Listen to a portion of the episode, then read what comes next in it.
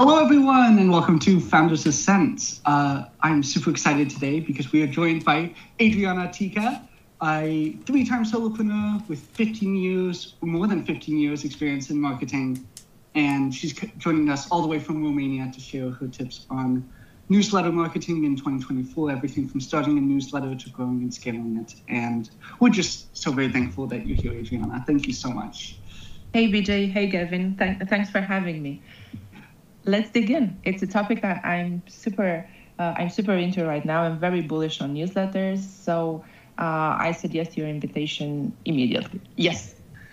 We're looking forward to this as well. I, I've often thought that maybe Founders Ascent could use newsletter on top, but this will help us decide whether it's right for us and how we would go about that. And so, like, this is something that I know for sure we're definitely going to use ourselves. Um, which is always great for an episode. Uh, but before we talk about like how to actually like build a newsletter, what got you interested in marketing? What got you interested in newsletter marketing?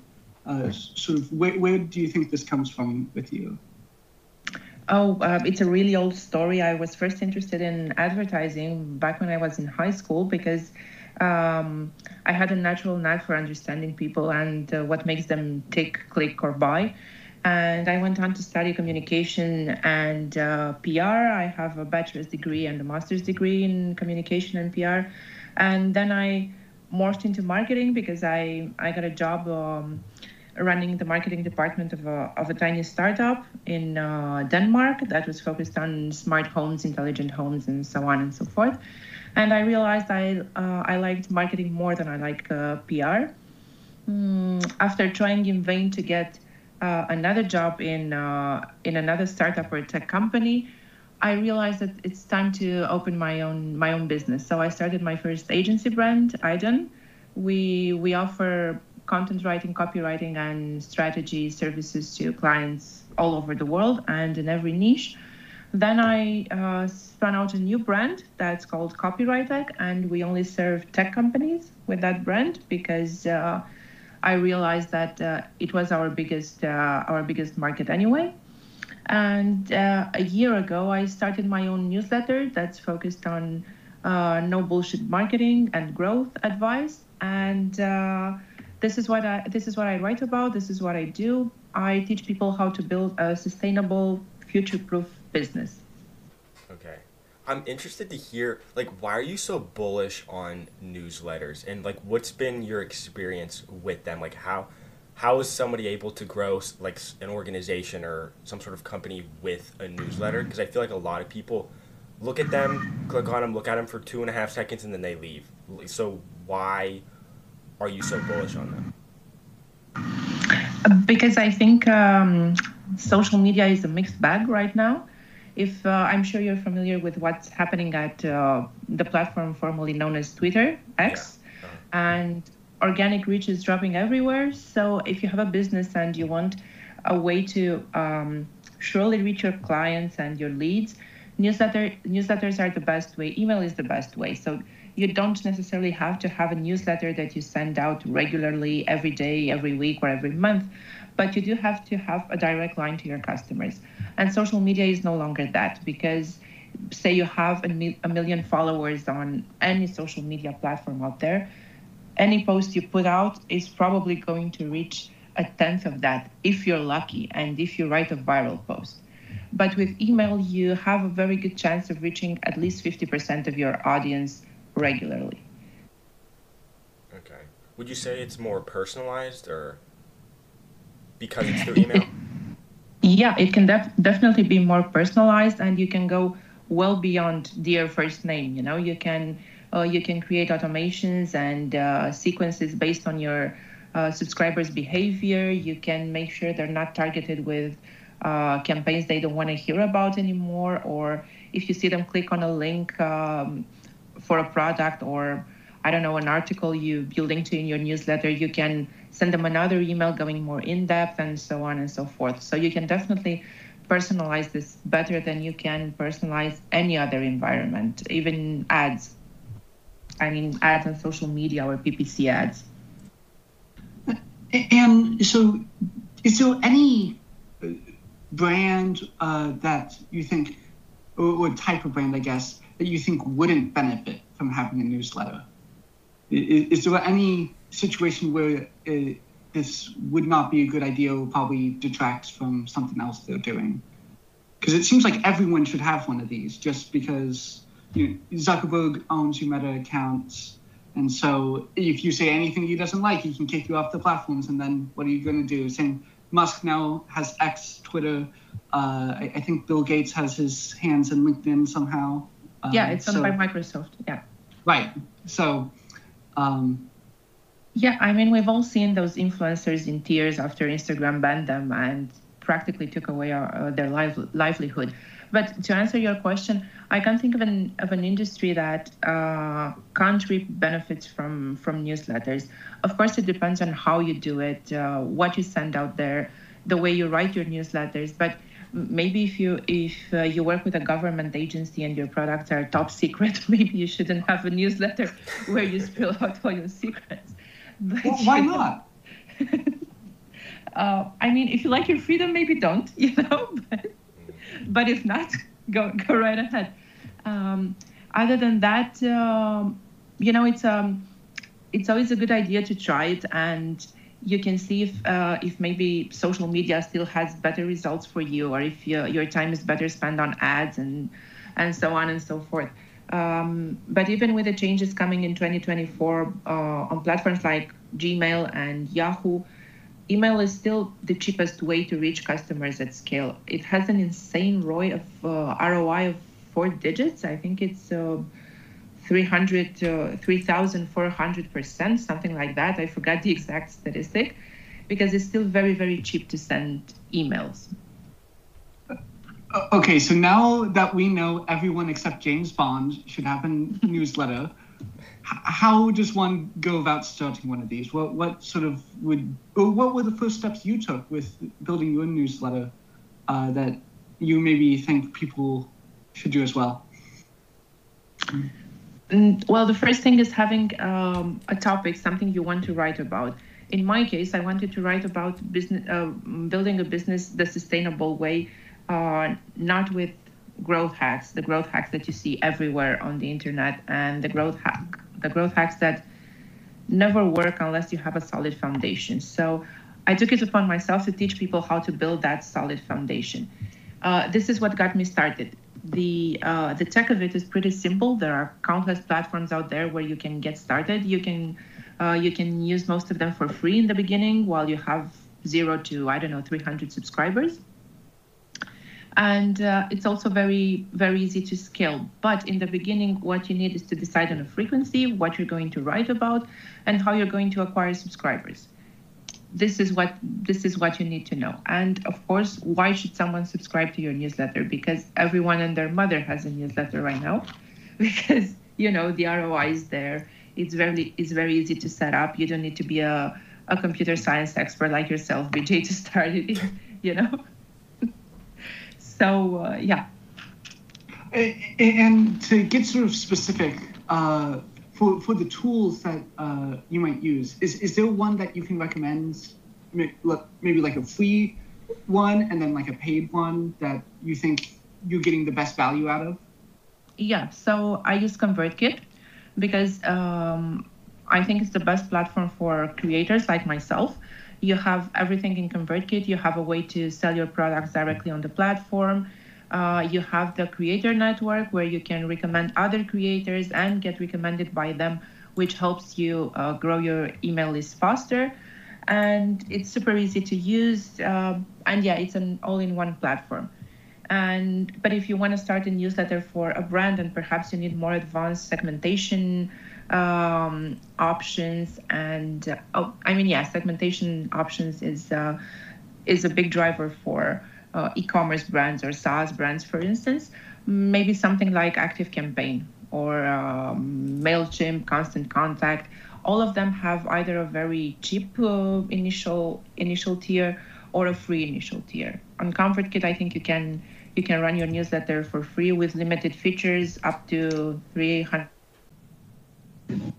Okay, so Adriana, so I have a hypothetical for you. So if per se, somebody out there had a podcast and they wanted to start a newsletter, what would that look like? Because I want to kind of understand like what specifically people need to be putting in their newsletters to make it more interactive so that people are actually staying on the newsletter and are actually getting something out of it. Um, I guess ways in which somebody can help build a community using a newsletter, maybe for a podcast specifically. What, what do you think that would okay. like? so hypothetically, let's say you you have a podcast where Yeah. you invite founders, and maybe that podcast is called Founders Ascent, right? yes. So That's a good uh, name. your topic is uh, founder stories. You can uh, you can use the the stories you collect via your podcast in your newsletter as well. You can obviously add links to every episode, but you can also create content uh, around what it's like to be uh, to be a founder. Use some some snippets from your conversations with your guests and send them out as um, as written content in your newsletter. Or you can create your own content. You know, you send, uh, let's say you send your newsletter out every week.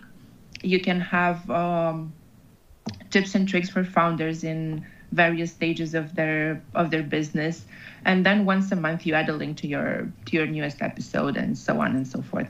It's uh, because you already have an established channel, the podcast. A newsletter would help you uh, create a feedback loop where you feed uh, you promote your newsletter on your podcast and you promote your podcast on your newsletter. And this way you can you can um, you can have uh, users on multiple platforms and each of your channel feeds off each other feeds off the others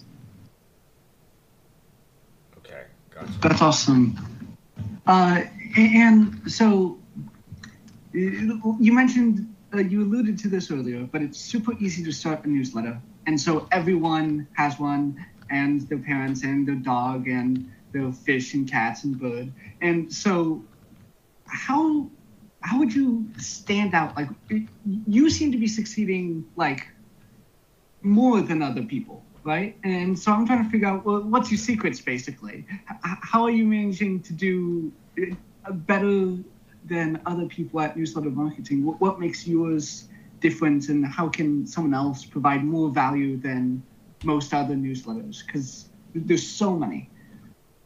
Yeah. So first off, um, I'm going to say that when something is very easy to start, it's also very hard to grow, precisely because the space is very, very crowded. So if you plan to start a newsletter that you're going to turn into a link dump where you just cram affiliate links and links to your products and links to your partners, to your services, uh, yeah, that's not going to work anymore. Maybe it would have worked five or ten years ago, but but not right now. The first thing you need is uh, is a voice of your own. You need to stand for something and stand against something. Um, in my case, I stand for a sustainable marketing strategy, and I stand against bro marketing and cheap hacks that uh, that won't take you too far. You know, uh, this is what uh, drives people to to my newsletter. This is what makes people stay, and this is what makes people buy my products.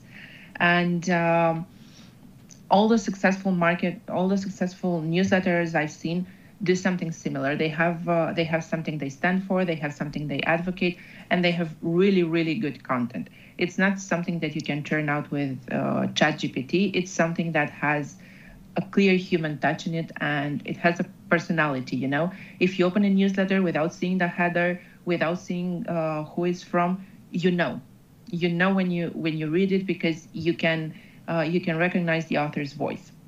Okay. I would also imagine that the the subject line in the email is probably really important, and the first few lines or like the header you were talking about is probably really important too. Once they click on that email, so what what are pointers that you give or like concrete examples that you could use from the past uh, to help better convey that example of like what people need to be doing specifically? Yes, well, um, subject lines are pretty much like thumbnails on like thumbnails on YouTube. If they're attractive, people are going to open the email and they're they're going to keep reading it. Uh, so it can be very tempting to uh, make uh, grand promises in your in your subject line. You know, open this to change your life. Um, this is the secret to 10xing your business overnight, and it will get people to open your uh, your emails but only once or twice. If you promise you're going to help them 10x their business, you better be delivering that. because they're not going to open another email and they will unsubscribe.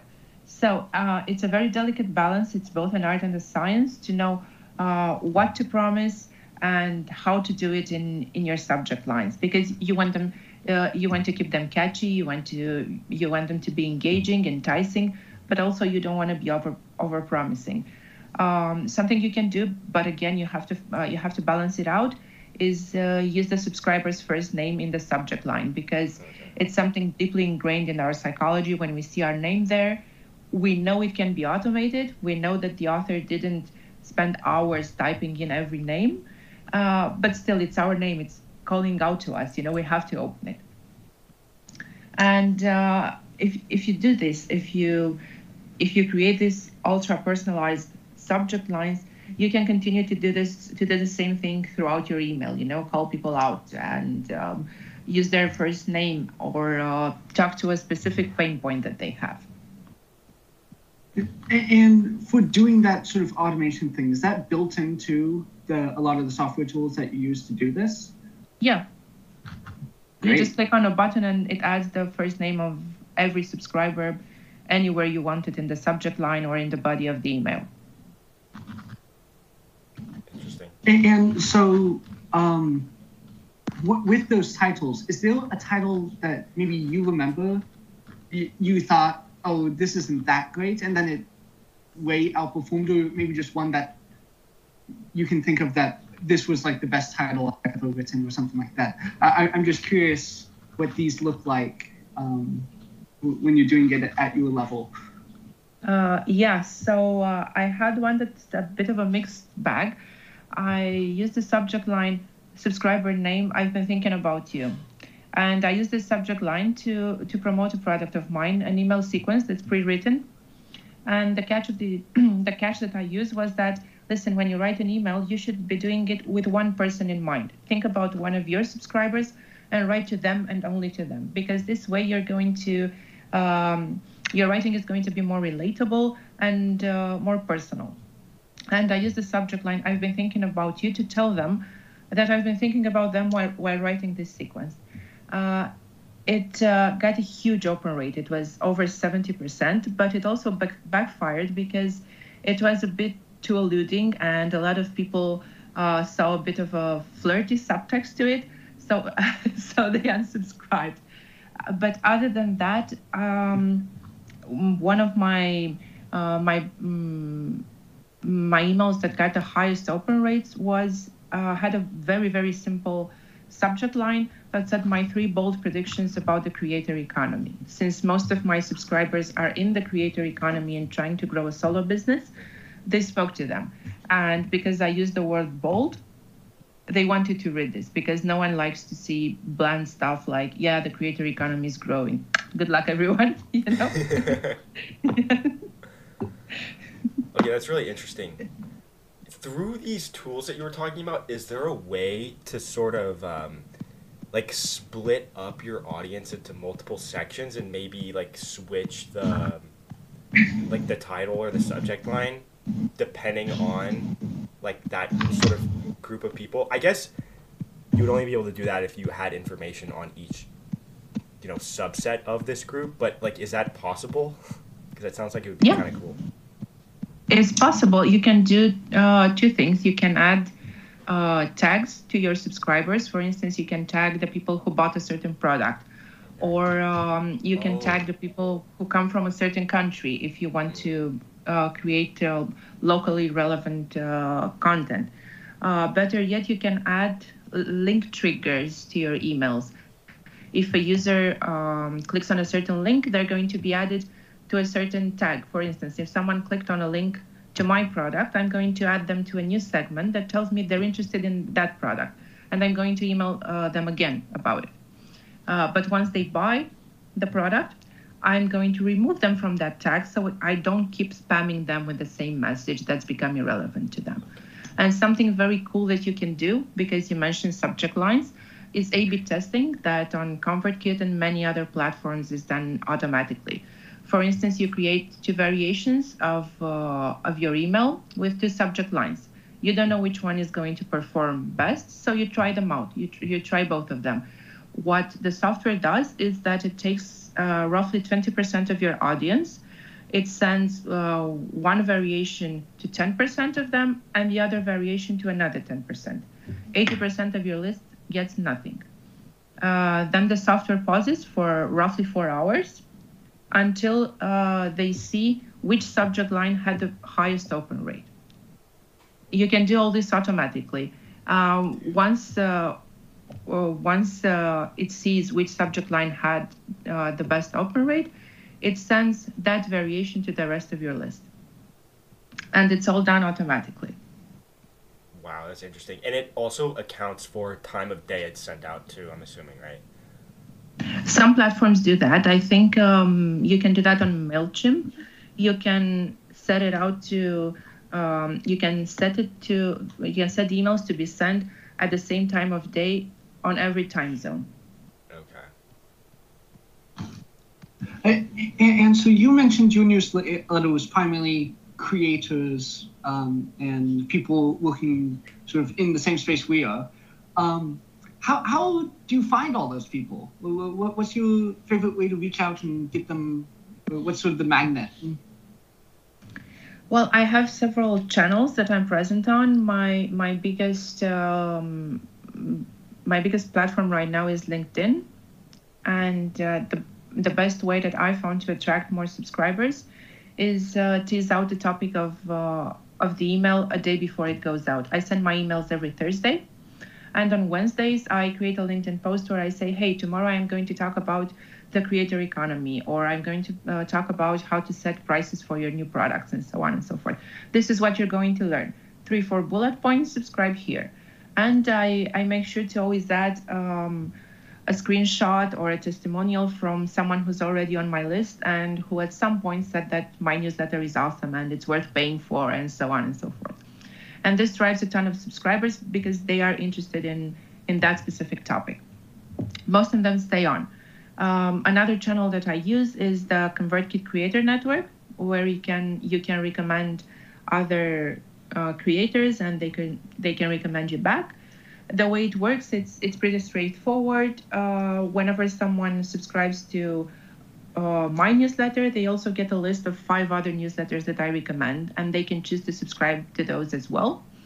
I also do a lot of uh, cross promos. I partner with other newsletter uh, operators and we recommend each other either on social media or in our newsletters and um, I don't do any paid ads, but I'm looking into this for for 2024 because there are dedicated platforms for newsletters like Sparkloop and Refined where you only pay if someone subscribes to your newsletter and if they're active for a certain period of time unlike um, social media ads for instance where you usually pay for uh, pay for click or pay for conversion but you don't know if that subscriber engages with your emails, clicks, opens, and so on and so forth. So yeah, this is what I do right now. I I also um, I also have a presence on X, but um, but I'm not as active there as I am on LinkedIn. And I come to podcasts like yours where I talk about my my newsletter and invite people to subscribe to it. Okay. And, and we're definitely linking that to that in the description, so everyone check out her newsletter uh, check out her LinkedIn page and all her other socials because uh, I we, we were talking right before we started the episode. I mentioned a handful of her posts that I caught and thought were insightful, especially how to spot fake gurus online. Um, and so, like this stuff Adriana here is talking about, it can be seen reflected throughout everything she's doing. The um, and it's pretty cool to speak with someone who's actually doing everything that they're saying they're doing um, with sort of uh, uh with the paid advertisements and uh, the all the paid software, it can it's obvious that a newsletter can start accruing expenses, but it's also definitely impossible to make a lot of money from it through affiliate links, through all this other stuff. What sort of do you think is the right route once you have a newsletter and you've been consistent and you're looking to monetize and sort of get back some money from all the investment you've made in it, what sort of do you think is the right path to do that? Uh, because you definitely can just spam it and instantly lose all your work you've been doing for the past 18 months. So, how, how would you recommend doing that correctly? Well, I, am going to have to give you the, the most hated answer in the in marketing. It depends. it depends on who your audience is, on uh, uh, on the topic of your newsletter. A lot of newsletters monetize via sponsorships, but in 2024, I think that uh, the costs are going to be lower and lower for sponsorships, and it's going to be harder and harder to get uh, uh, to get sponsors and to to monetize uh, up to a point where you where you feel satisfied with with what you're getting. Um, you can also do a lot of affiliate marketing, but this only works if you have a big audience. If you if you write to 300 people and you get one dollar per click, uh, say you have five percent click rate, it's not going to take you very far, right? Um, the safest way to to monetize is to build your own products and uh, and your own services that you sell to your list. So you can pretty much build anything. You can do digital downloads, PDFs. You can do online courses, provide services in any industry or niche. You can um, I don't know, even sell products via Gumroad or other similar platforms. Even Etsy has a um, a digital product category. So the options are pretty much endless. Okay. I'm interested though too, what is the the average age of the, the people that you're sending your emails to? I'd say it's between uh, 25 and 50 right now. So, um, yeah, and definitely over 30. Okay, do you think that um, the younger generation as they age, do you think they're going to add to that market more, or what are you thinking? Because I mean, it sounds like you're very optimistic, so maybe, right? uh, well, I think you should tell me that because you're the you're the younger generation. Yeah. You know? See, like when I but, think about it for myself, because I don't really check my email that much, and maybe when I get older, I probably will. Um, I think I will.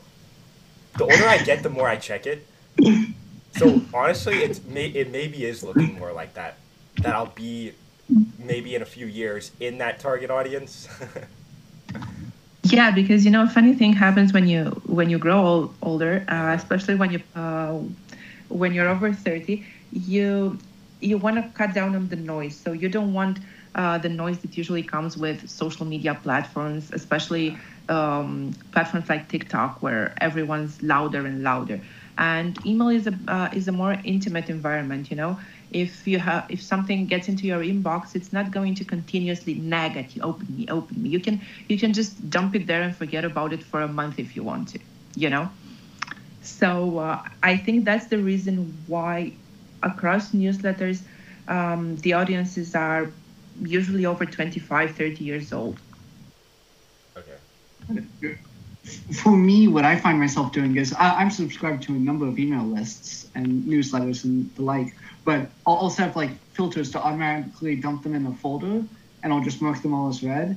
And then three months later, I'll have like 90 emails and essentially that creator has just written me a book and then I'll read the whole book all in a couple days and get all the content I want. So maybe I'm you, you guys' worst nightmare yeah, I stick around, but I don't convert forever. And then by then, I've probably missed some fantastic deal or something. You know, I do that. I do that too occasionally because I can't open every email the second it, it gets into my inbox. So I I block off time to read the emails. And yes, I, I I know there are tons of creators who see me opening 10 of their emails in a single day after I haven't touched them in a month or so. Because there's always uh, there's always a ton of emails in my in my inbox that I have to to catch up on. Yeah, nobody has time for that. And this is why I mentioned that the industry is getting more and more competitive because we're all struggling to get into your inbox. But uh, the space may be unlimited but your time is you know. So if you want to get into people's inboxes and if you want to be read you're going to have to show them you're going to have to give them a reason to to open your emails. And so, with that, uh, with, with people not having enough time, how long do you think a good newsletter is? Because it, it seems like people want shorter and shorter content, but at, at what point do you stop providing value? Well, I'm a fan of long form content, and I know I'm definitely in the minority here. But you know, uh, people will binge watch a show on Netflix for an entire night, or they're going to read Lord of the Rings, the the all the books. Uh, people may have shorter attention spans, but uh, if they're interested in what you have to say, they're going to read what you what you're saying. My newsletters are long; they're usually over a thousand words, and still my my open rate is uh, close to 50%, which is way above uh, industry averages. You know, in in marketing, I think the industry average is around 23% or 25%. Uh, but you have to give them a reason to stay, and it also depends on on your writing style. I have friends who run newsletters and they they write these short snippets and just add a link to send them to um, to another to another platform to read the whole story. That works too, but it depends on on what you do best. My specialty is uh, is writing in-depth analysis on on trends, on marketing tactics, and um, it works for me. Right. So I was saying that long form writing works if you have the chops for it. If you don't, stick to stick to short form. Also, survey your audience every once in a while and ask them if they prefer um, long form or short form. This goes with everything in marketing and sales. Ask people what they want. Don't assume you know. Ask them. yeah, it it, seem, it seems like though with the um, the the long form content and the short form content, like the there's definitely there's definitely two different groups. I think um, it's okay. It seems like the people that are listening to long form content already, like on a podcast or something, would probably be a lot more inclined to, um, or even LinkedIn, because LinkedIn is the only social media account that I really use, and like those two, that those two groups would probably be more inclined to sign up um, for these emails because they probably already prefer that. And then like the other group that on the complete opposite side of the spectrum, the people that are scrolling through TikTok that really like that short form content, like that little, that small little um, uh, serotonin rush when they're um, scrolling through these, these little catchy videos and stuff. So I, and I guess the long form content too would, I mean, it makes sense why your your um, majority of your audience is over thirty two, but yeah, I'm really interested to see if that that younger generation, the people scrolling through TikTok, I'm interested to see how they convert. It does make sense though that um, your number one channel is LinkedIn, because I think that's largely adults on there too. Yeah, but you're gonna be surprised. I have at least one subscriber who's 18 years old and he's trying to yeah. learn marketing. That's and really cool. Yeah. Yeah. That would have been you, right, in high school? yeah, exactly.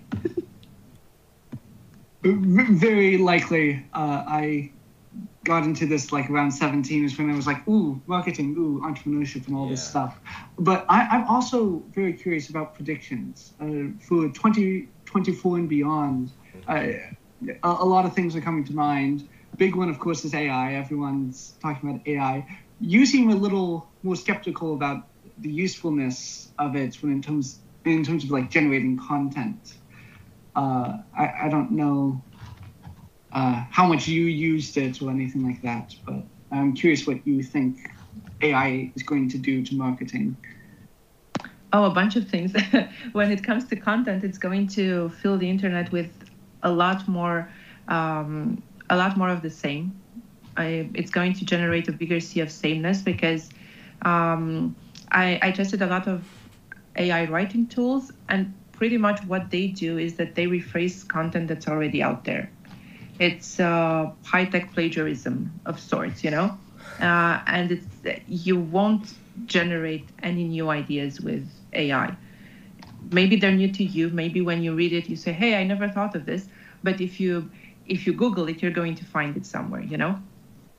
So uh, this is why in the newsletter world, for instance, and in uh, anything in any uh, content format, your one chance to stand out is to have a point of view, your point of view. You can use AI to amplify your writing. For instance, if you're if you're not a very good writer, you can use AI to polish what you say, but you need to have original ideas because um, people are going to get inundated with AI created content in every format. It's not just written; it's also audio, it's also video, it's also pictures and photos and infographics and everything you can think of can be done with AI.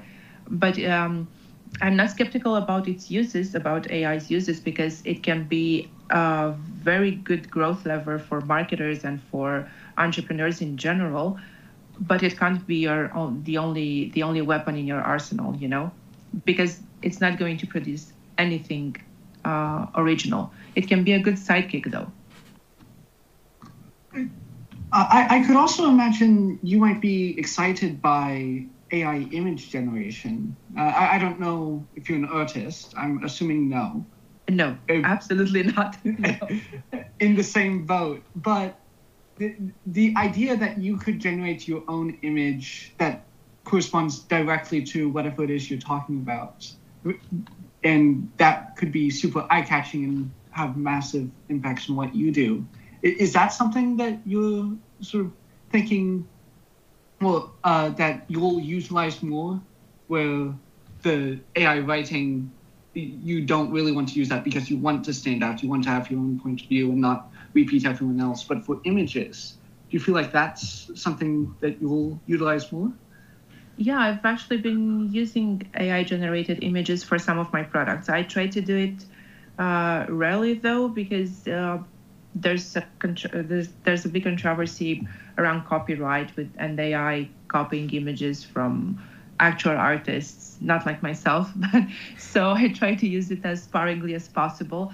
Uh, but for people who are design challenged like myself, AI can be uh, a huge advantage, and it can definitely lower your costs because um, it's much cheaper and it can also be free to generate images with AI than to hire an expensive graphic designer but again, there's the copyright issue. So, yeah. Right.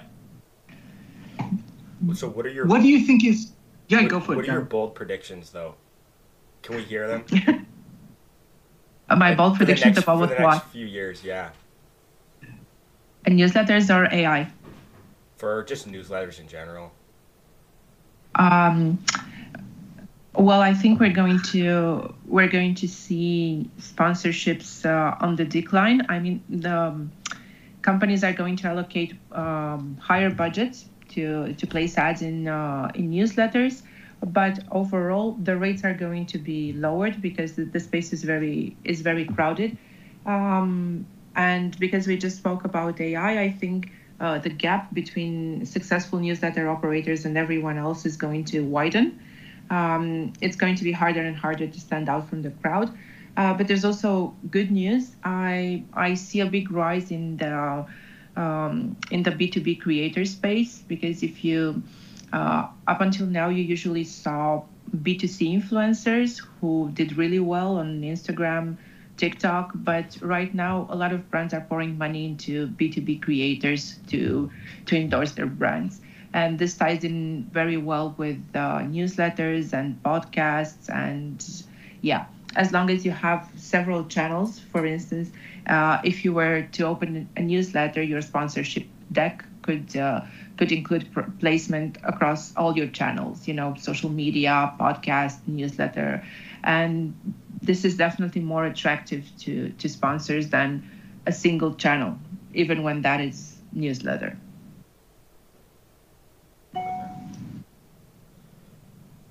So I think we're almost out of time. Yeah. Uh, we got a few minutes, uh, but uh, so I think it's time to get into the rapid fire. Okay, I have um, one more question though. It's one last topic, question. Off topic. Excellent. But I'm interested in hearing your thoughts about SEO. Like, what could a company do to help with search engine optimization? Like, get get to the top of the um, the search. What what what are a couple tips that you have? Just for like a company, like I guess just a random SaaS company. Mm. So this is what my agency does. We do SEO writing, a lot of it. and uh, the best way to to rank and to rank on meaningful to rank for meaningful content is to go for the long form keywords um, long tail keywords not the short ones so the best example i can give you is you should never try to rank for something like chocolate cake because this is very vague the competition is insanely high you will never rank for it unless you you throw a couple million dollars at it and even if you do, it's going to be useless because what is it that you're selling? Are you are you doing uh, chocolate cake recipes or are you selling chocolate cakes in your bakery in Dallas? So instead of trying to rank for something really short like chocolate cake, try something longer and more targeted, like uh, best chocolate cake in Dallas, Texas. This will get people to your bakery and this will get people buying because traffic in itself is useless. You need uh, qualified traffic. So long tail keywords, they are easier to rank for. The competition is lower. The search volume is lower too, but you can go for the for the targeted traffic that actually converts into dollars. Okay, so long tail specific. Yeah, exactly. Okay. Okay, we can get into the rapid fire now. Excellent. Uh, so th- these are six questions we ask every guest, and we recommend less than 30 seconds, but that is a very loose guideline. Very. Okay. Uh, we'll, we'll get started with how much sleep do you get? At least seven hours a night. Otherwise, I don't function. What's your favorite book and why? My favorite, uh, The Picture of Dorian Gray by Oscar Wilde. Uh, it's uh, it's beautifully written. It's uh, the story is nice in itself, but I think I read it five times, and I'm going to read it several more times uh, because every turn of phrase, every sentence is a work of art in itself. That is very on per. uh, That is a perfect description of Oscar Wilde. I love his works. Yes. Um, if you had to start your career over again tomorrow with nothing, what's the first thing that you would do? I would start a newsletter. I wish I had done it sooner. Okay. I- Is there any? Uh, oh, I- I'm going to squeeze in a follow up. I'm breaking the rules here. Uh, is there any mistake you made that you would avoid having when you started over with a new newsletter? I wasn't clear on uh, on what I was writing about. I was all over the place. I talked about uh, logical fallacies. I talked about uh, a lot about psychology, and I um, I didn't have um, very clear tagline because I wasn't clear on what I was planning to do with the newsletter. If I were to start all over again, I tell people exactly what my newsletter is about and why they should subscribe or should not subscribe. Excellent.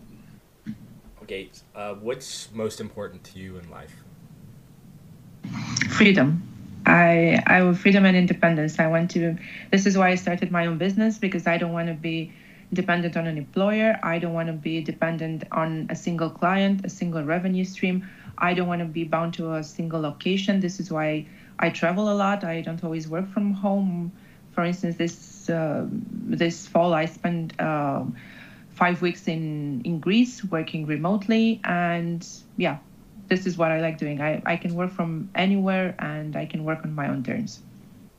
Awesome. If you could change anything about the world, what would it be and why?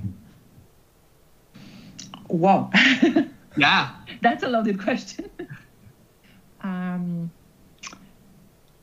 I would teach um, critical thinking in schools because I think this is what most of us lack. So we then we end up uh, getting uh, tricked into uh, pyramid schemes online. I would teach people media literacy and how to distinguish between um, a scammer and a valid offer because I think this is an important skill not only in business but in life in general. The way you choose your friends, the way you choose your life partner, everything. Critical thinking is a forgotten art and it needs to be brought back. Okay. How do you want to be remembered? As a critical thinker. Okay. Gotcha. The- the- Appreciate your answers.